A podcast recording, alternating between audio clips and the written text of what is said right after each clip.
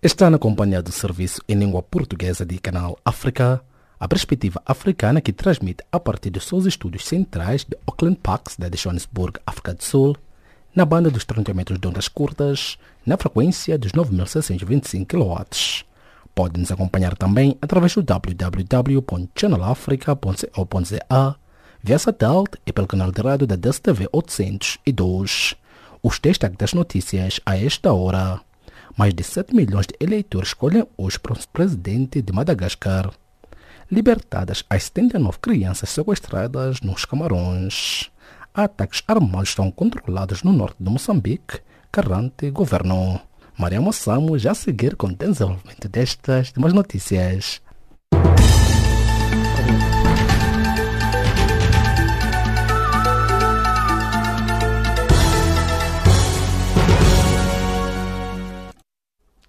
Saudações. Mais de 7 milhões de eleitores acolhem nesta quarta-feira o próximo presidente de Madagascar, com 36 candidatos na corrida presidencial, incluindo o chefe de Estado cessante, R. Rajal Narimampianina. O presidente é eleito para um mandato de cinco anos. A segunda volta presidencial realiza-se a 15 a 19 de dezembro, se nenhum candidato obtiver mais de 50% na primeira volta. O ministro da Justiça, Assuntos Constitucionais e Religiosos de Moçambique, Joaquim Veríssimo, considerou nesta quarta-feira controlada a situação de segurança nos distúrbios do norte do país, que tem sido alvo de ataques armados desde outubro do ano passado. Veríssimo assinalou que as pessoas e bens circulam livremente, as instituições públicas e privadas estão a funcionar normalmente e os direitos e liberdades fundamentais são respeitados. As 79 crianças sequestradas na segunda-feira numa escola protestante em Bamenda, na região anglófona, no nordeste de Camarões, foram libertadas, disse nesta quarta-feira a ministra das Comunicações, Issa Bakari Chiroma. As crianças da escola secundária presbiteriana de Bamenda Menda foram sequestradas juntamente com três membros da direção. Foi a primeira vez que um sequestro desta dimensão ocorreu nos Camarões. O chefe de Estado brasileiro Michel Temer reúne-se nesta quarta-feira em Brasília, capital do país, com o presidente eleito Jair Bolsonaro, segundo a agenda divulgada pelo Palácio do Planalto. Jair Bolsonaro, eleito presidente do Brasil no dia 28 de outubro, depois de derrotar Fernando Haddad na segunda volta das eleições presidenciais, deve permanecer em Brasília até quinta-feira. Eleições intercalares desta terça-feira impõe um novo desafio à administração de Donald Trump, que perde controle da Câmara Baixa do Congresso norte-americano. Os distritos elegem novas forças, chamando gerações mais jovens e diversas, numa altura de divisão na sociedade. No Senado, porém, os republicanos mantêm a maioria. Os democratas conseguiram, nesta terça-feira, capitalizar a divisão que existe na sociedade norte-americana e mudaram a cor a 27 assentos da Câmara dos Representantes alterando a maior naquela que é a caixa baixa do Congresso norte-americano e enviando ao mesmo tempo uma forte mensagem ao governo de Donald Trump. O rei de Marrocos propôs na segunda-feira à Argélia um diálogo direto e franco com a criação de um mecanismo político conjunto de diálogo e concertação para ultrapassar os diferentes entre os dois países vizinhos. Num discurso na televisão, Mohamed VI falou longamente das relações entre Rabat e Argel, afirmando que estão afastadas da normalidade e criam, de fato, uma situação inaceitável. A fronteira entre os dois países está fechada desde 1994 e o último encontro dos chefes de Estado remonta a 2005. Uma delegação da CDAO deslocou-se terça-feira a Bissau no intuito de se inteirar do andamento dos preparativos das legislativas que a CDAO pretende ver realizarem-se ainda este ano. O primeiro-ministro guineense, Artides Gomes, disse por sua vez estar a envidar esforços dizia esforços para que tal aconteça. A delegação da CDAO chegou e reuniu-se logo com o presidente José Mário Vaz e, à saída do encontro, o ministro dos Negócios Estrangeiros da Nigéria, Geoffrey Onyama, disse que a CDAO não quer mais delongas nas eleições guineenses, quer as legislativas ainda este ano. A situação político-militar na República Centro-Africana está em degradação, dizia degradação contínua e o conflito que parecia uma guerra civil está a ser internacionalizado e a ganhar características semelhantes ao da Síria, alertou nesta terça-feira uma organização não governamental. No relatório colocado no sítio da internet desta organização, a INAF Project, em que salientou a importância da internacionalização do conflito, a analista Natália Duken escreveu que este não tem fim à vista e que o país se tornou ingovernável e está a afundar-se numa crise estrutural. E desta colocamos o ponto final. A página de política fica já a seguir com Jacob Tivânico. As notícias dizia com a página do Caleidoscópio.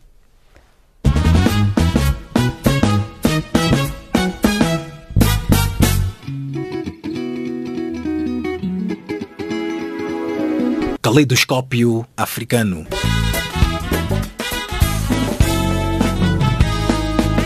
O som da África para o mundo.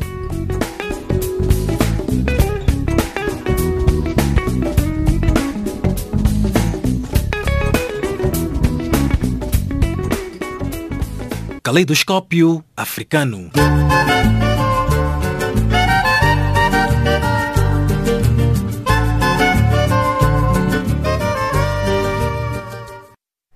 Calorosas saudações e bem-vindos à página de Caleidoscópio do Serviço em Língua Portuguesa de Canal África.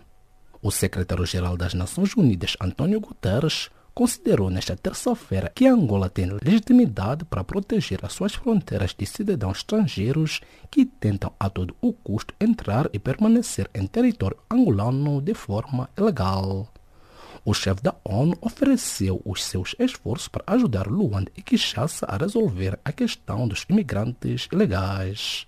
Filnello reporta. As autoridades angolanas lançaram nesta terça-feira a Operação Policial Resgate, que, segundo o governo, tem como objetivo repor a ordem no país no domínio cívico, social, econômico e político. Depois da Operação Transparência, que visa a retirada e o fim da exploração e comercialização de diamantes por cidadãos estrangeiros nas províncias diamantíferas, a Operação Resgate está a mexer com cidadãos nacionais e estrangeiros.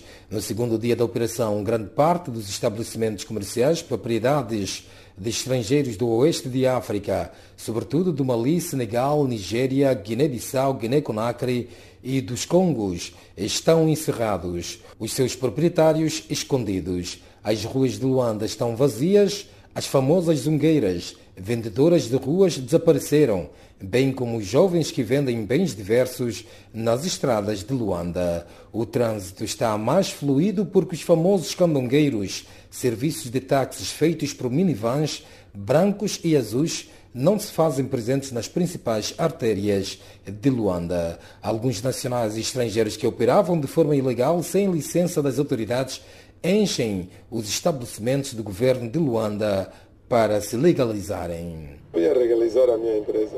Neste caso, embora que, que houve dificuldade, mas conseguiu já remeter os, os documentos. Vindo a assistir ao aumento exponencial de utentes que ocorram nos serviços, eh, pretendendo constituir ou legalizar as suas respectivas empresas. E hoje, eh, surpreendentemente, podemos dizer que o fluxo triplicou ao, ao, ao, que tem sido, ao que tem sido normal. Em termos de atendimento no geral, estamos a falar perto de 400 a 500 pessoas por dia. Os estrangeiros ilegais buscam serviço de migração estrangeiro para obtenção do visto de permanência e de trabalho na sequência da operação Resgate. Eu sou empresário e eu tenho minha empresa e tudo mais. Mas estamos a esperar só para ver se o governo, pelo menos, vai trocar o meu estatuto e para outro estatuto. Então estamos a esperar para correr tudo bem no futuro. Eu vim tratar o documento do meu marido. Estão a dizer que todos os estrangeiros vão na terra deles. Ele é da Libéria. Está aqui há cinco anos. Já, já consegui, só falta carimbar. Quando você está no país do outro, você tem que respeitar as coisas que ele está as, as, as coisas que ele está a te falar. O comandante da Polícia Nacional, o comissário-geral Paulo de Almeida, explica, no entanto, que todo o agente policial que se apropriar de bens dos comerciantes será punido. A Operação Resgate não está para receber ou apropriar-se de bens ou serviços dos cidadãos que os adquiriram para sua sobrevivência. Para o efeito, serão responsabilizados criminal ou disciplinarmente os agentes fiscais inspetores que se apossarem indevidamente dos bens destes cidadãos. Trata-se de operações que estão na boca do mundo. As Nações Unidas estão preocupadas com a forma que, sobretudo, os cidadãos da República Democrática do Congo estão a regressar ao seu país. Ainda assim, o secretário-geral das Nações Unidas, António Guterres, considerou nesta terça-feira que Angola tem legitimidade para proteger as suas fronteiras de cidadãos estrangeiros que tentam a todo custo entrar e permanecer em território angolano de forma ilegal. Guterres alertou, entretanto, que no caso de envolvimento de refugiados, os países como Angola têm a obrigação, à luz do direito internacional, de corresponderem a essas situações protegendo essas pessoas vítimas. O secretário-geral das Nações Unidas ofereceu os préstimos da Organização Internacional para ajudar a acompanhar os governos de Angola e da República Democrática do Congo, no sentido de uma melhor gestão dos cidadãos congoleses expulsos durante a Operação Transparência do território angolano. Os países têm direito de gerir as suas fronteiras de forma responsável, os países têm o direito de definir as suas próprias políticas migratórias, mas quando há situações de proteção de refugiados em causa, os países têm também a obrigação de corresponder a essas situações de proteção de refugiados de pessoas que são vítimas, uh, que necessitam dessa mesma proteção. E, naturalmente, nós estamos totalmente disponíveis para acompanhar quer o Estado congolês, quer o Estado angolano, para que a gestão dessa situação possa ser feita da melhor maneira possível. Falando à RTP em Lisboa e mudando de assunto, Guterres afirma não ser justo que a África esteja fora dos cargos de decisões de organizações como as Nações Unidas, Banco Mundial e o Fundo Monetário Internacional. Elogiou o papel de Angola nos esforços africanos para que o continente tenha um lugar permanente no Conselho de Segurança. Angola é também eh, hoje uma potência africana e eu vejo com gosto Angola ter um papel cada vez mais ativo no quadro das instituições africanas e internacionais. Agora, a África foi de alguma forma uma dupla vítima do colonialismo.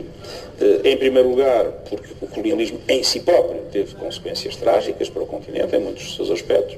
Em segundo lugar, porque como as independências vieram muito tarde e as instituições internacionais já estavam em grande parte constituídas, a voz africana ficou, em termos uh, comparativos com outros continentes, relativamente diminuída.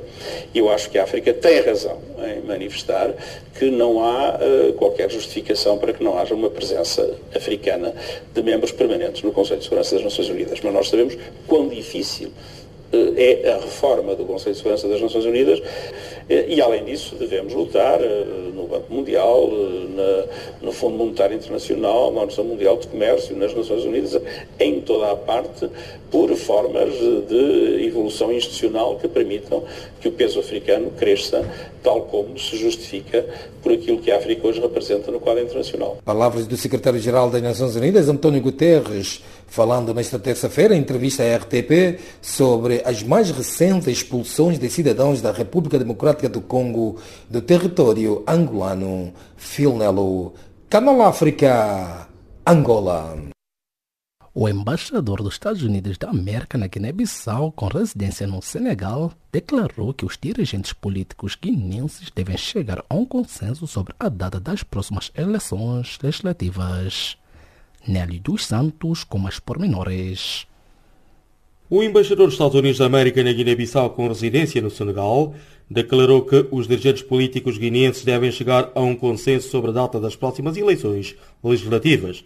Tulinaba Mocinja avisou que a falta de consenso e o constante abraço de ferro entre os políticos podem levar a comunidade internacional a um novo cansaço e, com isso, ignorar o processo eleitoral guineense. Nós queremos que os líderes da Guiné-Bissau, os líderes dos partidos políticos, podem pôr os interesses do povo acima dos interesses pessoais. Assim, eu continuo a dizer que se o povo da Guiné-Bissau, se todos os atores concordaram a adiar as eleições, nós, a comunidade internacional, talvez vai aceitar. mas nós devemos ter uma certeza, qualquer certeza, que todos os partidos, todos os, os atores reuniram-se com, com consenso que todos os atores estão de acordo com a nova data. Nós não queremos, uma pessoa diz, uh, talvez no fim de dezembro, uma outra pessoa diz, talvez no fim de janeiro. Elas devem concordar com uma data e elas comunicar esta data a nós, a comunidade internacional, e nós vamos apoiar o que o povo da Guiné-Bissau decidir. As eleições legislativas guineenses, inicialmente marcadas para 18 deste mês, vão ser adiadas para a data anunciada brevemente pelo presidente da Guiné-Bissau, José Mário Vaz. O diplomata norte-americano disse que os Estados Unidos da América estão do lado do povo guineense, por isso defendeu que os políticos devem tomar uma decisão quanto antes. Nós não podemos decidir, é o povo da Guiné-Bissau que, de, que deve decidir. Nós somos estrangeiros, somos parceiros, nós vamos continuar a apoiar o povo da Guiné-Bissau. Mas os líderes os atores devem decidir qualquer coisa e mostrar uma posição comum à comunidade internacional. E os Estados Unidos vão continuar a apoiar a Guiné-Bissau no que for preciso, sobretudo neste processo eleitoral? Nós somos do, do, do lado do povo. Então, o povo está a sofrer, o povo precisa da ajuda do, do, dos Estados Unidos, dos amigos do mundo. Então, nós vamos continuar a apoiar o povo da Guiné-Bissau. O embaixador dos Estados Unidos da América fez estas declarações à margem da quinta edição do Fórum Internacional de Dakar sobre Paz e Segurança em África, que terminou terça-feira à noite na capital senegalesa. Tulinabo Mocinja elogiou as autoridades senegalesas pela iniciativa. É uma questão muito, muito importante para nós, porque por muito tempo nós estamos, estávamos a dizer, continuamos a dizer, que o assunto da segurança, o assunto do terrorismo, é um assunto muito, muito importante e todo mundo deve trabalhar juntos. Grandes países, ricos países, países pobres, países pequenos, nós todos nós devemos trabalhar trabalhar juntos. Então, quando nós olhamos uma conferência como esta, que traz muito, muita gente de todo todo lado, da Europa, da África, para discutir este assunto, nós eh, queremos eh, felicitar as autoridades para organizar esta conferência. Porém, o diplomata norte-americano alerta que é preciso passar da teoria à prática com vista a uma paz duradoura no continente africano. Nos Estados Unidos nós somos muito uh, práticos, então não faz a pena discutir, discutir cada ano, ano depois de um ano discutir outra vez. Os problemas são conhecidos. Então, agora nós estamos a tentar ver se vocês, todos nós, podemos decidir o que fazer sobre este problema. Então, daqui a um ano, quando nós encontrarmos outra vez, nós podemos dizer, no ano passado nós discutimos isso, nós decidimos isso, e durante o ano nós fizemos este e este, mas falta este este, o que, o que, que nós podemos fazer outra vez? É isso, é uma ideia que não muito partilhada com to, todo o mundo. Mas nós devemos eh, tentar trazer eh, especialistas para dizer exatamente o que nós vamos fazer sobre este problema durante o ano, o próximo ano. Cabo Verde esteve representado no Fórum de Dakar pelo embaixador no Senegal, Felino de Carvalho. Nós estamos numa zona, eh, numa zona de, que as questões de segurança põem sempre e todos os dias. Né? E este fórum é uma forma de os países começarem a estudar um novo modelo. O modelo que tem vigorado há muitos anos, esta da questão de, das tropas de manutenção da paz, não tem resultado. Né? E nós estamos, neste momento, face ao terrorismo. O terrorismo não tem fronteiras. O que quer dizer que Cabo Verde tem que estar atento, tem que acompanhar. No encerramento do fórum, o ministro dos Estrangeiros do Senegal afirmou que a melhor maneira de preservar a paz em África é assegurar os princípios democráticos, o respeito pelos direitos humanos e o Estado de Direito, sem esquecer as liberdades individuais.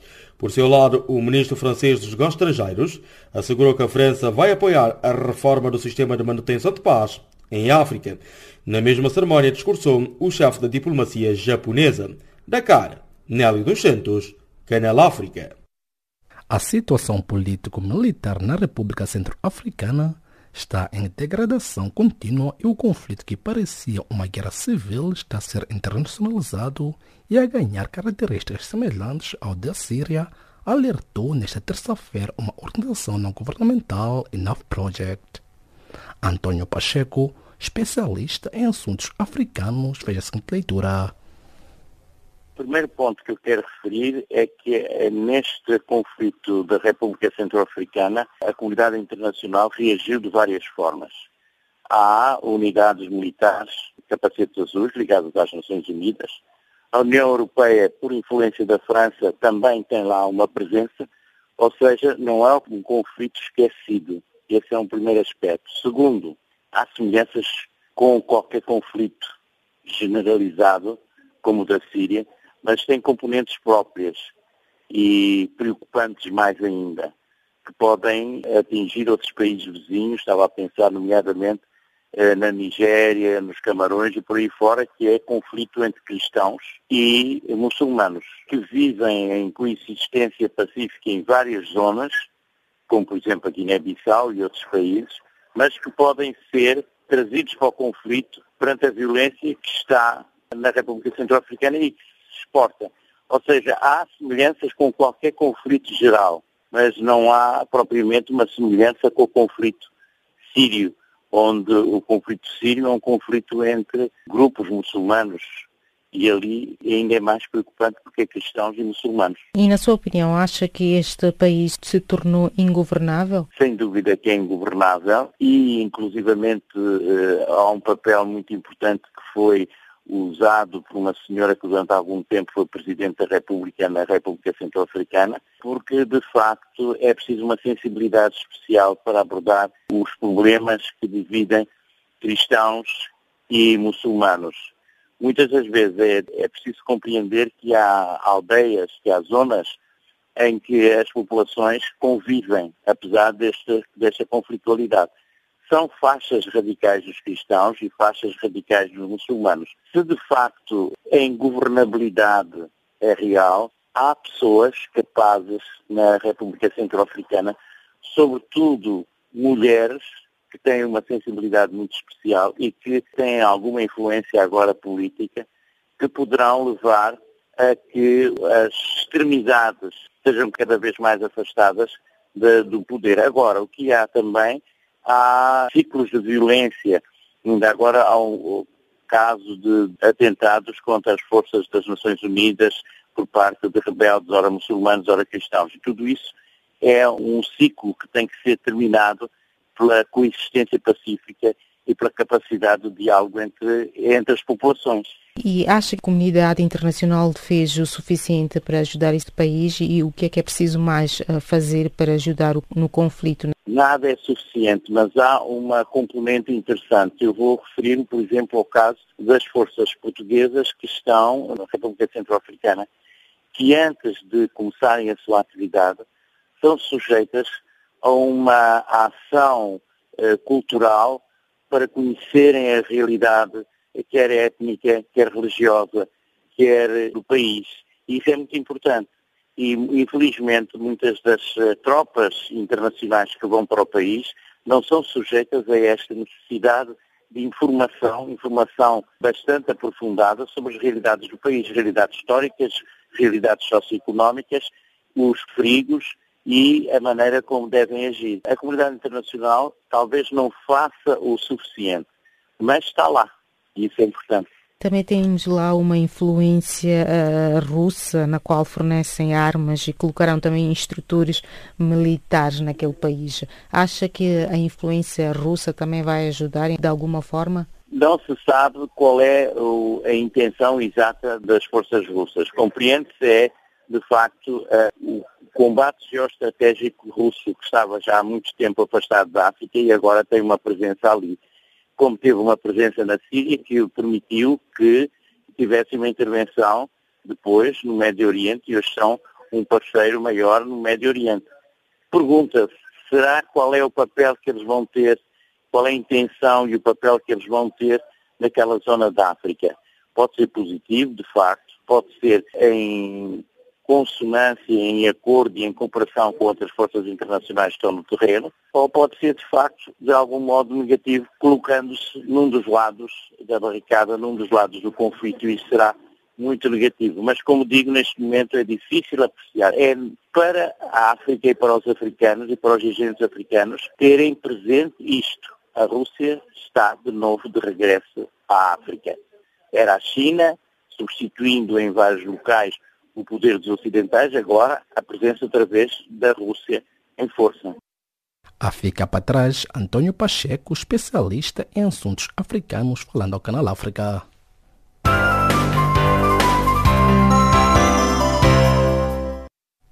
O ativista angolano Rafael Marques defendeu esta terça-feira em Bruxelas a necessidade de se alterar a Constituição bonapartista angolana para haver uma verdadeira transição democrática no país. Olívio Quilumbo, comentarista político angolano, teceu a seguinte análise ao Canal África. Nós em Angola temos um problema. A Constituição da República de Angola é hiperpresidencialista. Dizem os portugueses que é que ajudaram a fazer a Constituição, foram os assessores, os consultores, que dizem que a nossa Constituição é hiperpresidencialista. Por quê? Porque dá muitos poderes ao Presidente da República. O Presidente da República é o titular do Poder Executivo. Esquecem-se que o sucesso e o insucesso de um país é responsabilidade do titular do Poder Executivo. O poder é unipessoal. Os outros membros da classe executiva são auxiliares do titular do Poder Executivo. Essa Constituição foi do presidente Jorge dos Santos, um super presidente, um homem super, hiper poderoso, e que sobre ele não há um outro poder. Nós temos os três poderes, temos o legislativo, o poder executivo e o judiciário. Portanto, eles são os três poderes soberanos e são complementares. Não existe em Angola uma estrutura capaz de frear as ações do Presidente da República. Esse é um ponto. O Parlamento não fiscaliza o Executivo. O Executivo não presta contas ao Parlamento. O Presidente da República só vai uma vez ao ano explicar aos angolanos o estado da nação. É esta Constituição que fez Eduardo Santos, um homem poderoso. Nós estamos a viver os primeiros oito anos da Terceira República de Angola. Se João Lourenço quer fazer reformas significativas estruturais, é importante que se reduza os poderes do da República na Constituição. Este é o novo debate em Angola. Isto vai, naturalmente, frear as ações do Presidente da República. O Presidente da República em Angola, o único poder que ele não tem é de ressuscitar alguém. Portanto, nós temos naturalmente toda essa preocupação e este é debate do futuro, é de diminuir os poderes do Presidente da República. Outro ponto também importante, nós vivemos num Estado bastante militarizado. Governadores generais, ministros, ex-ministros foram generais, enfim, há três poderes em Angola. Temos o poder político, temos o poder militar. E entre o poder político e o militar tem o poder econômico. O poder econômico ou está com o político ou está com o militar. Nós temos um país excessivamente corrupto. Temos que admitir isso. O combate à corrupção é atualmente debate em Angola. E presidente João Lourenço, no centro Congresso Ordinário do seu partido, disse que nem que para tal alguns de seus camaradas terão que tombar para facilitar contra a corrupção. Daí que João Lourenço é general e tem capacidade, em termos de poder, de ombrear com os outros generais que estão também os homens de poder em Angola. Mas olhando para a durabilidade do atual governo do dia liderado por João Lourenço, seriam essas declarações do ativista angolano justas? São justas. O presidente Dom Lourenço, nesse momento, é igualzinho ao presidente Eduardo Santos. A Constituição faz isso. Ninguém freia o presidente da República. O que nós precisamos é de uma sociedade civil forte, e não temos em Angola. A sociedade civil em Angola foi rotulada, a sociedade civil organizada, foi ridicularizada. A oposição é fraca. Já chegar a pensar que a nossa oposição em Angola não quer ser poder. Porque às vezes é pior em termos de comportamento que o poder. Às vezes nota-se que está mancomunada com o poder. É só vermos como é que terminou o conflito armado. O conflito armado terminou. Nada me tira da cabeça que deva ter havido acordos. E esses acordos, de certeza, freiam a oposição.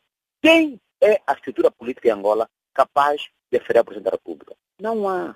Então, a reforma constitucional é um imperativo político e de estabilidade em Angola. Mas eu julgo que João Lourenço fará essa reforma constitucional no final do seu segundo mandato, caso seja reeleito. Porque ali é que ele vai se sentir em condições de diminuir os seus poderes.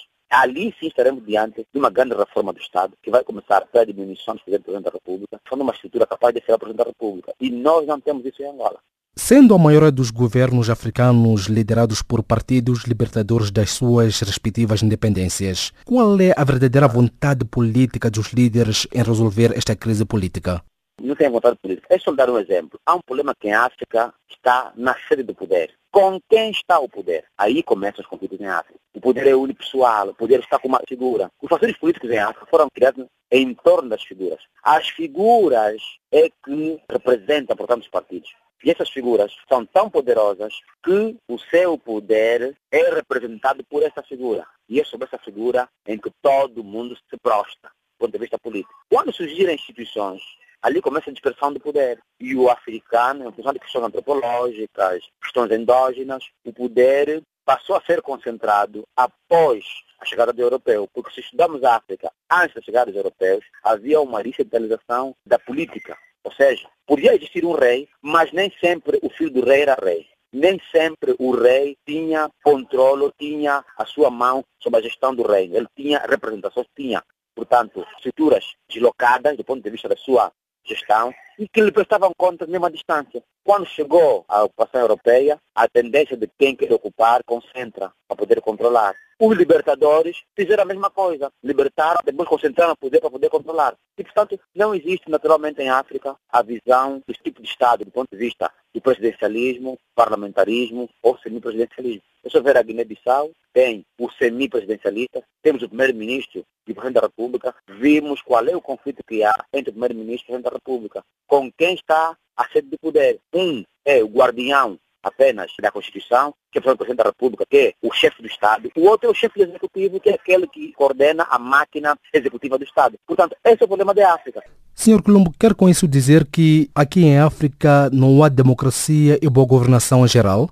A democracia em África é muito discutível. Quando Nkrumah dizia que a desigualdade é o principal ingrediente da instabilidade. O grande filósofo e sociólogo Nedo Mono, no seu livro Uma Democracia para a África, diz que onde há pobreza não há democracia. Porque a democracia pressupõe a gestão pública, a gestão participativa, a gestão parcimoniosa, a participação do cidadão na vida pública. O poder é do povo e é sobre esse povo que emana esse poder. A democracia deve ser percebida como o resultado do exercício contínuo de várias disciplinas. A democracia não pressupõe apenas a realização periódica de eleições. As eleições são um dos exercícios da democracia. Então, para falarmos de democracia, temos que falar de um leque de exercícios que, acoplados, o resultado desse exercício deveria chamar democracia. Então, a nossa democracia ainda é amputada, faz uma democracia tipicamente africana, mas a democracia é uma só. E é aquela em que existe, portanto, o povo, que é o dono do poder, que empresta esse poder, que pode retirar esse poder e que pode manter esse poder. Onde o político, em democracia, é servidor, é empregado.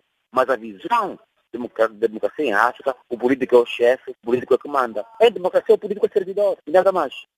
Palavras de Olívio Quilombo, comentarista político angolano debruçando-vos a prata capital, Luanda. Estimado ouvinte, Fique já a seguir na voz de Maria Moçamo na recapitulação das notícias de política a esta hora. A vossa especial atenção.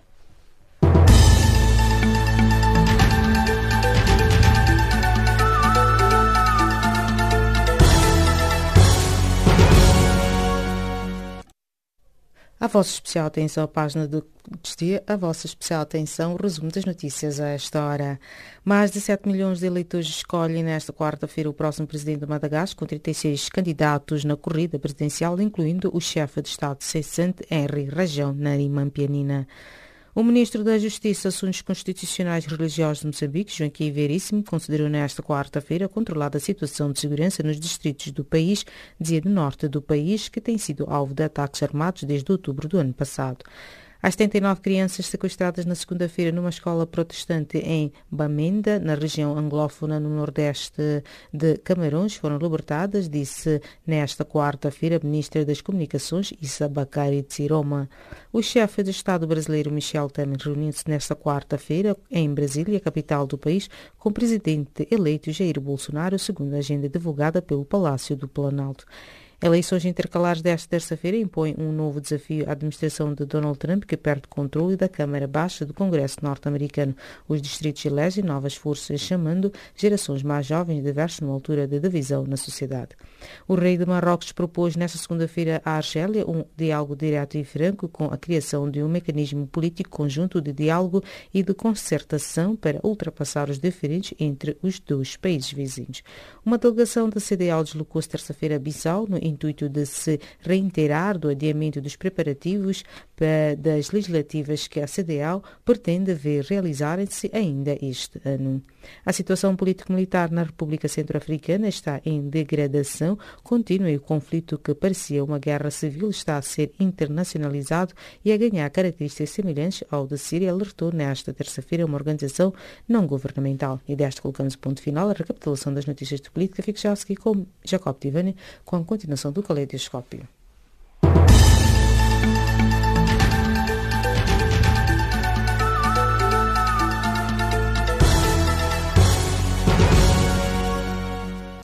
Obrigado, Maria Mossamo. Agora sim, dando continuidade à página de caloscópio do Serviço em Língua Portuguesa de Canal África.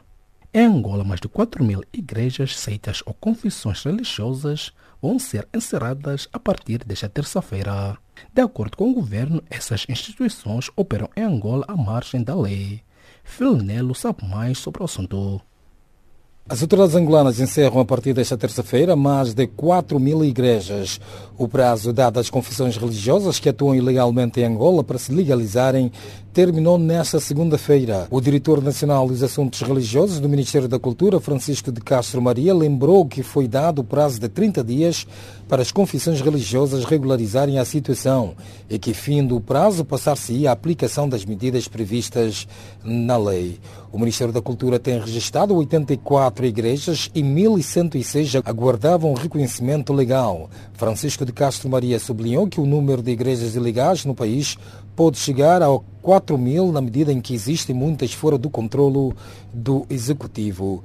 Castro Maria afirmou que muitas das confissões atuavam sob respaldo das plataformas ecuménicas, concretamente pelo Conselho Nacional das Igrejas Cristãs de Angola, CONICA. Na visão das autoridades, essas plataformas eram uma forma encontrada para maior organização das igrejas, mas que não funcionou. As plataformas criadas em 2015 vieram exatamente no sentido de que elas pudessem dar uma resposta na normalização da situação, tendo em conta a proliferação de igrejas ou seitas, ou se preferir, confissões religiosas que foram surgindo ao longo deste período fruto de, do aproveitamento de uma série de situações, tanto sociais e econômicas que vive a nossa população. Não deram resposta, e porque se reparar e fazendo uma analogia entre o número de igrejas reconhecidas e o número de igrejas não reconhecidas, que é uma desproporção tremenda. Estas 1.106 não reconhecidas são as que nós temos controladas e catalogadas, portanto, no Instituto Nacional para os Assuntos Religiosos.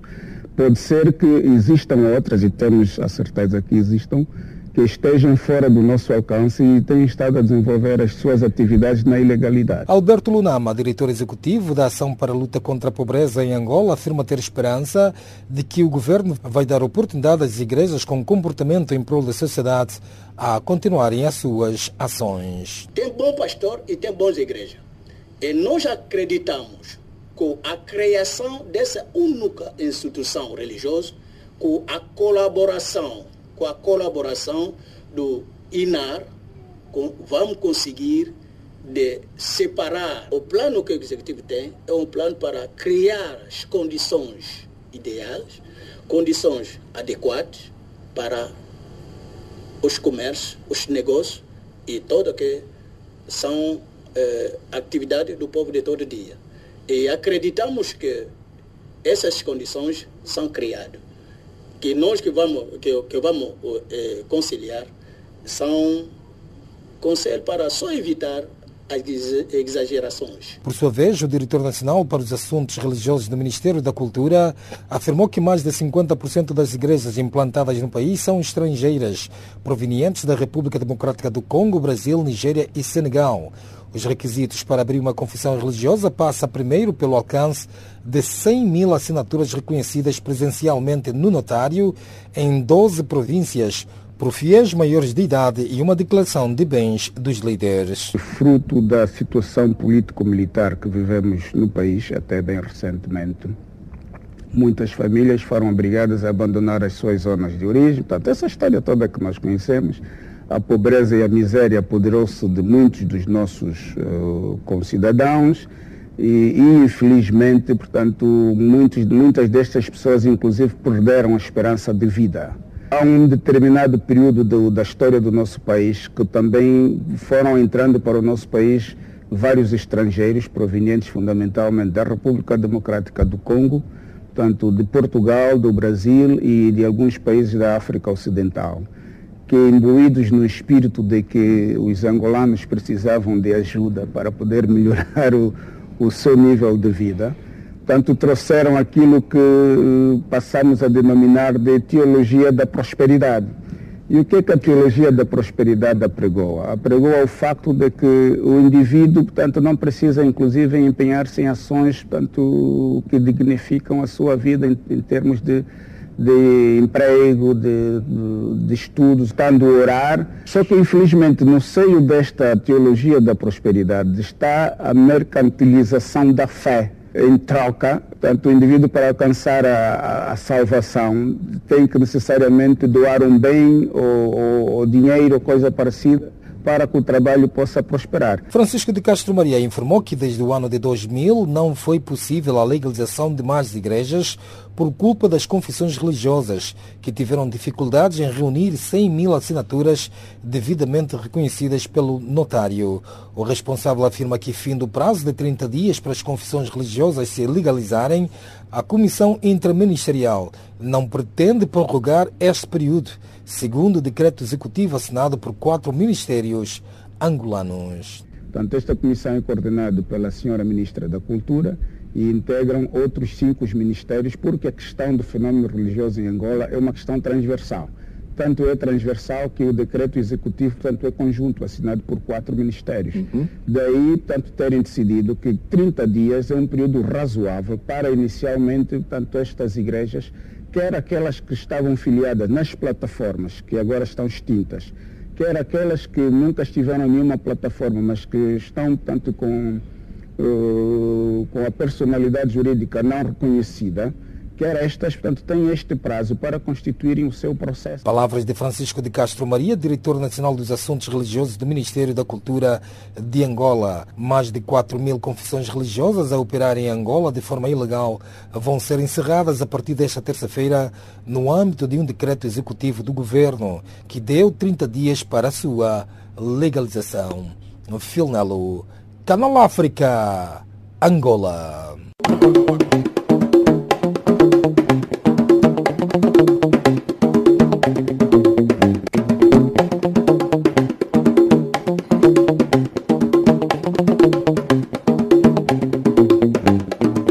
Calorosas saudações e bem-vindos à resenha de cultura do Serviço em Língua Portuguesa de Canal África.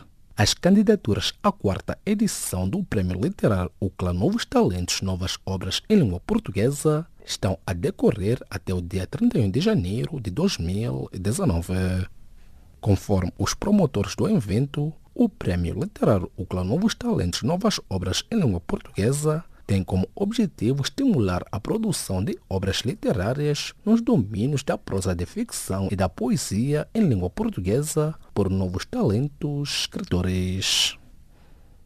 No âmbito da iniciativa Escritor do Mês, o Camões Centro Cultural Português em Maputo, capital moçambicana, dedica o mês de novembro de 2018 ao escritor Afonso Cruz com o objetivo de aprofundar o conhecimento do trabalho do escritor português, terá lugar no dia 8 de novembro de 2018 uma sessão denominada Os Livros que Nos Devoraram, leituras de Os Livros que Devoraram o Meu Pai e outras obras, dinamizada por Mário Foras Seca na Biblioteca do Camões Centro Cultural Português. O livro de poemas O que Falta do escritor angolano Adolfo Maria lançado esta quarta-feira na sede da União das Cidades Capitais de Língua Portuguesa UCLA em Lisboa, Portugal, com a chancela de Edições Colibri. Adolfo Maria, nascido em Luanda, entregou-se desde a sua juventude à luta nacionalista pela independência de Angola. A escritora cabo-verdiana Vera Duarte é um dos convidados do Malta Book Festival 2018 e tem início nesta quarta-feira. Vera Duarte avançou que a sua participação no festival representa um pequeno passo na divulgação da literatura lusófona dos PALOP e CPLP, especificamente cabo-verdiana. um colóquio em maio na Fundação Carlos Gulbenkian em Lisboa e um concerto no Teatro Nacional de São Carlos em novembro são os destaques das celebrações em 2019 do centenário do nascimento da poetisa portuguesa Sofia de Melo Breina Anderson. Sofia de Melo Breina Anderson que nasceu em 1919 e veio a falecer em 2004, natural do Porto, foi condecorada três vezes pela República Portuguesa e distinguida com três prêmios literários, entre outros galardões. O Museu Nacional de Arte e Plataforma Mbenga organiza esta quarta-feira no Espaço Cultural do BCI na cidade de Maputo o colóquio subordinado ao tema 100 anos das artes e cultura em Moçambique, trajetória, desafios e perspectivas. Segundo a nota da organização, o evento enquadra-se na capitalização do centenário em causa como oportunidade para promover a reflexão sobre os contornos da evolução das artes e da cultura moçambicana. Amazing Grace um documentário sobre o álbum de gospel da cantora norte-americana Aretha Franklin, realizado por Sidney Pollack, vai estrear-se em Nova York, Estados Unidos, 46 anos depois de ter sido filmado e abandonado. O cantor cabo-verdiano Mário Lúcio Souza, ex-ministro da Cultura, acaba de assinar contrato com a Sony Music Brasil.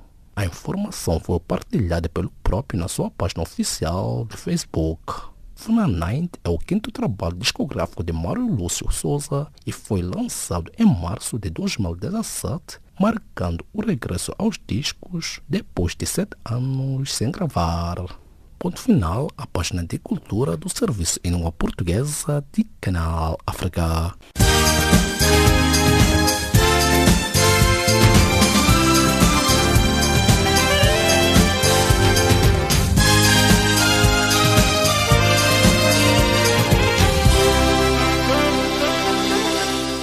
A vossa especial atenção à página de Economia do Serviço de Língua Portuguesa de Canal África. O Banco Africano de Desenvolvimento Portugal e os países africanos de língua oficial portuguesa, PALOP, vão assinar nesta quarta-feira na África do Sul um acordo financeiro que visa promover o desenvolvimento económico privado naqueles Estados africanos. Fonte do Banco Africano de Desenvolvimento adiantou que a assinatura do Memorando de Entendimento para o Compacto de Desenvolvimento Financeiro para os países lusófonos em África decorre durante o Fórum para o Investimento em África organizado pelo Banco Africano de Desenvolvimento entre esta quarta-feira e sexta-feira em Joanesburgo. Um total de 25 projetos moçambicanos orçados em 1,4 mil milhões de dólares e que concorrem a financiamento vão nesta quarta-feira ser analisados no Fórum de Investimento em África, na África do Sul. Os projetos escolhidos através do Gabinete de Apoio Empresarial de Confederações das Associações Económicas de Moçambique, CTA, são de áreas como educação, turismo, energia, agricultura e infraestruturas. O BAD espera ter mais de 100 projetos de países africanos no Fórum de Investimento em África, num total de 50 mil milhões de dólares.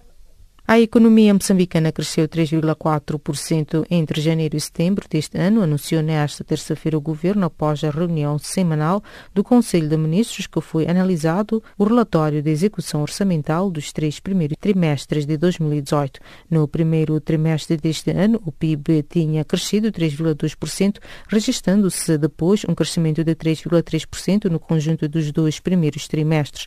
Com um trimestre pela frente, os números ficam aquém das previsões anuais do Executivo. O governo moçambicano tinha previsto no início do ano que a economia deveria crescer 5,3% em 2018, meta que foi revista em baixa pelo Ministério da Economia e Finanças no início de outubro para 4,1%. Os armadores filiados na Associação Cabo-Verdiana dos Armadores da Marinha Mercante consideram que a participação na cota do mercado de 25% da concessão de transporte interilhas é um alto investimento sem retorno e, por isso, não vão participar. O Serviço Público de Transporte Marítimo de Passageiros e Carga entre as ilhas de Cabo Verde foi objeto de um concurso público internacional para gestão e exploração, cujo vencedor foi o grupo português Transisolar. O governo angolano afirmou nesta terça-feira que nunca escamoteou os dados sobre a dívida pública de Angola, nem houve qualquer tentativa para esconder informação. A garantia foi avançada pelo chefe do Departamento de Análise de Risco da Unidade de Gestão da Dívida do Ministério das Finanças de Angola, Rui Seita, quando falava durante o workshop dirigido a jornalistas angolanos e estrangeiros. Questionado sobre o reporte regular da dívida pública ao Fundo Monetário Internacional e demais instituições financeiras internacionais, Rui Seita assegurou que o governo angolano nunca escamateou informações.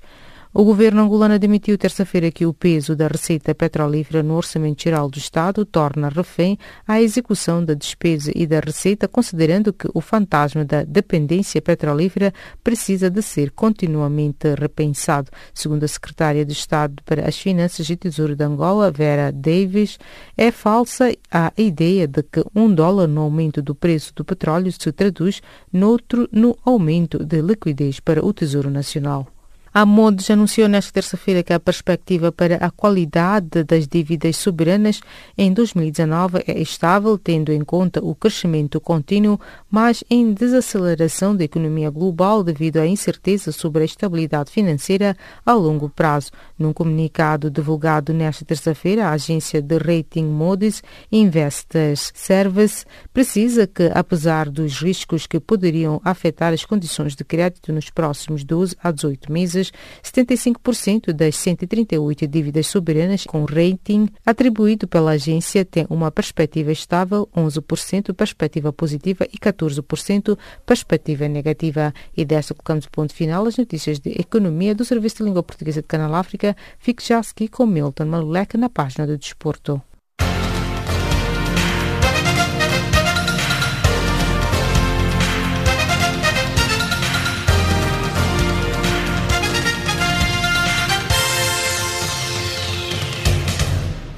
Cordiais saudações e bem-vindos à nossa página desportiva.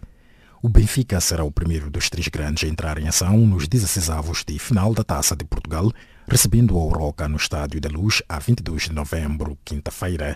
No sábado, o Sporting desloca-se a Viseu para defrontar no Estádio do Fontelo o Lusitano e Vildemoinhos, equipa do Campeonato de Portugal.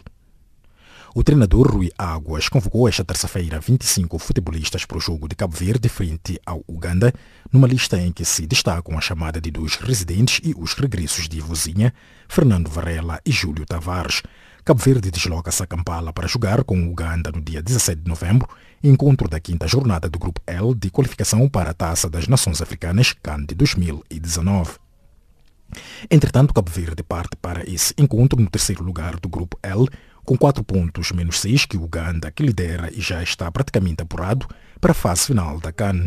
A Tanzânia, com 5 pontos, joga no dia seguinte no terreno do Lesotho, que está na quarta posição com 2 pontos. Os dois primeiros de cada grupo vão à CAN 2019, que será realizada nos Camarões no verão de 2019.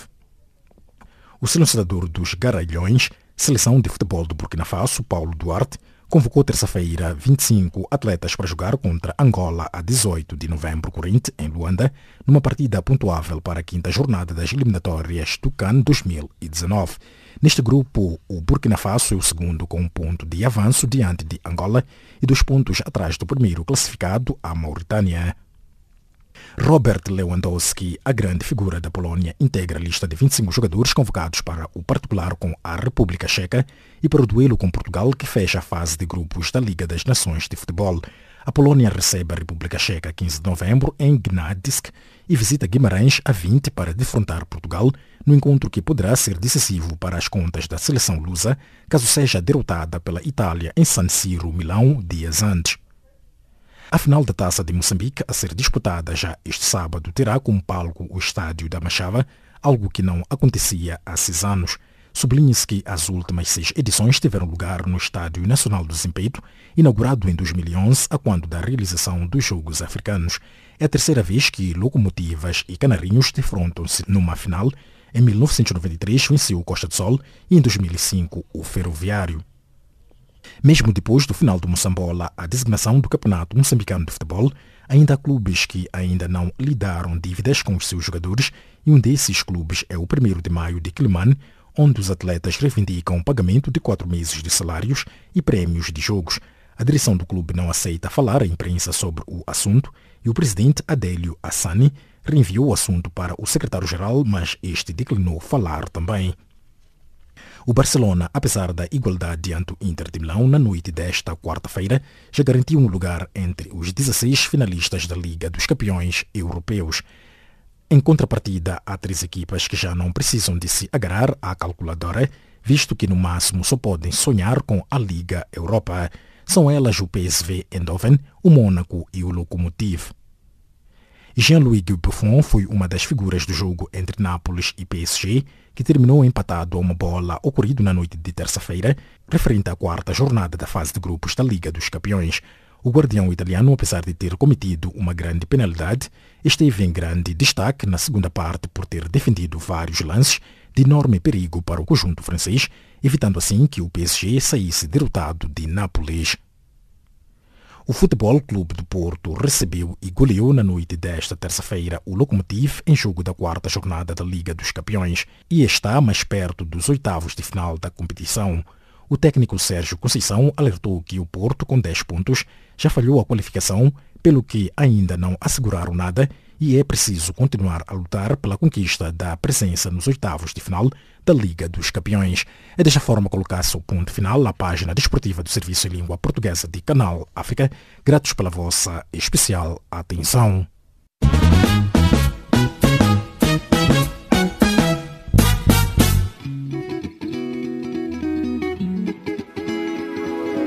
Caleidoscópio Africano.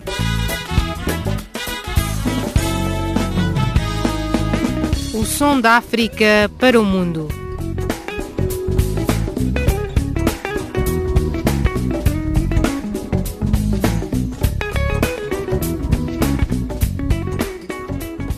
Caleidoscópio Africano.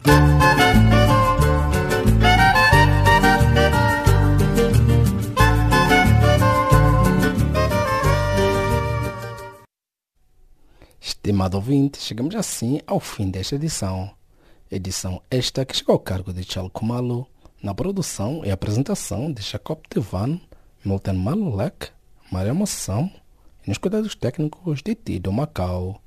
Em nome desta vasta equipe, os nossos agradecimentos. O novo encontro foi marcado para breve e desta partimos musicalmente. Boa noite e um bom descanso.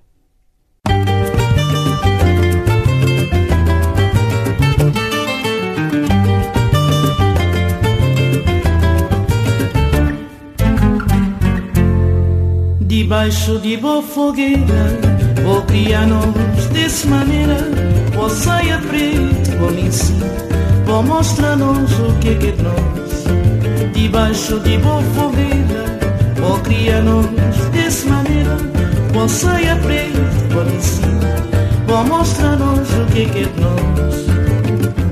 Oi mãe, oi mãe. Oi mãe, oi mãe. Oi mãe, oi mãe Oi velha. Oi mãe, oi mãe.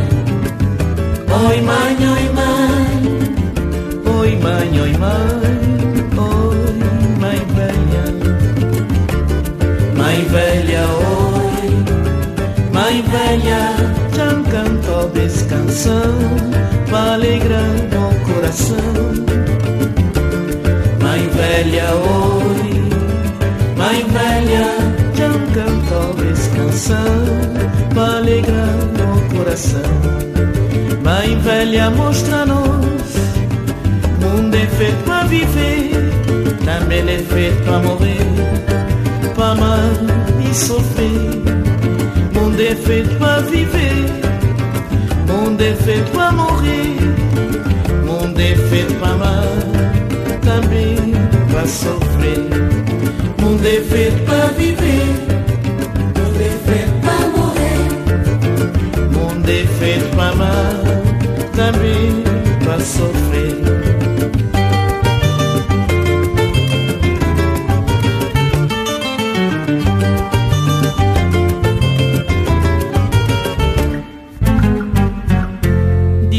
Debaixo de boa fogueira Vou criar-nos dessa maneira. Vou saia preto, vou lhe ensinar Vou mostrar-nos o que é que é nós. Debaixo de boa fogueira criar-nos dessa maneira. Você aprende, vou lhe ensinar, vou mostrar-nos o que é que é nós.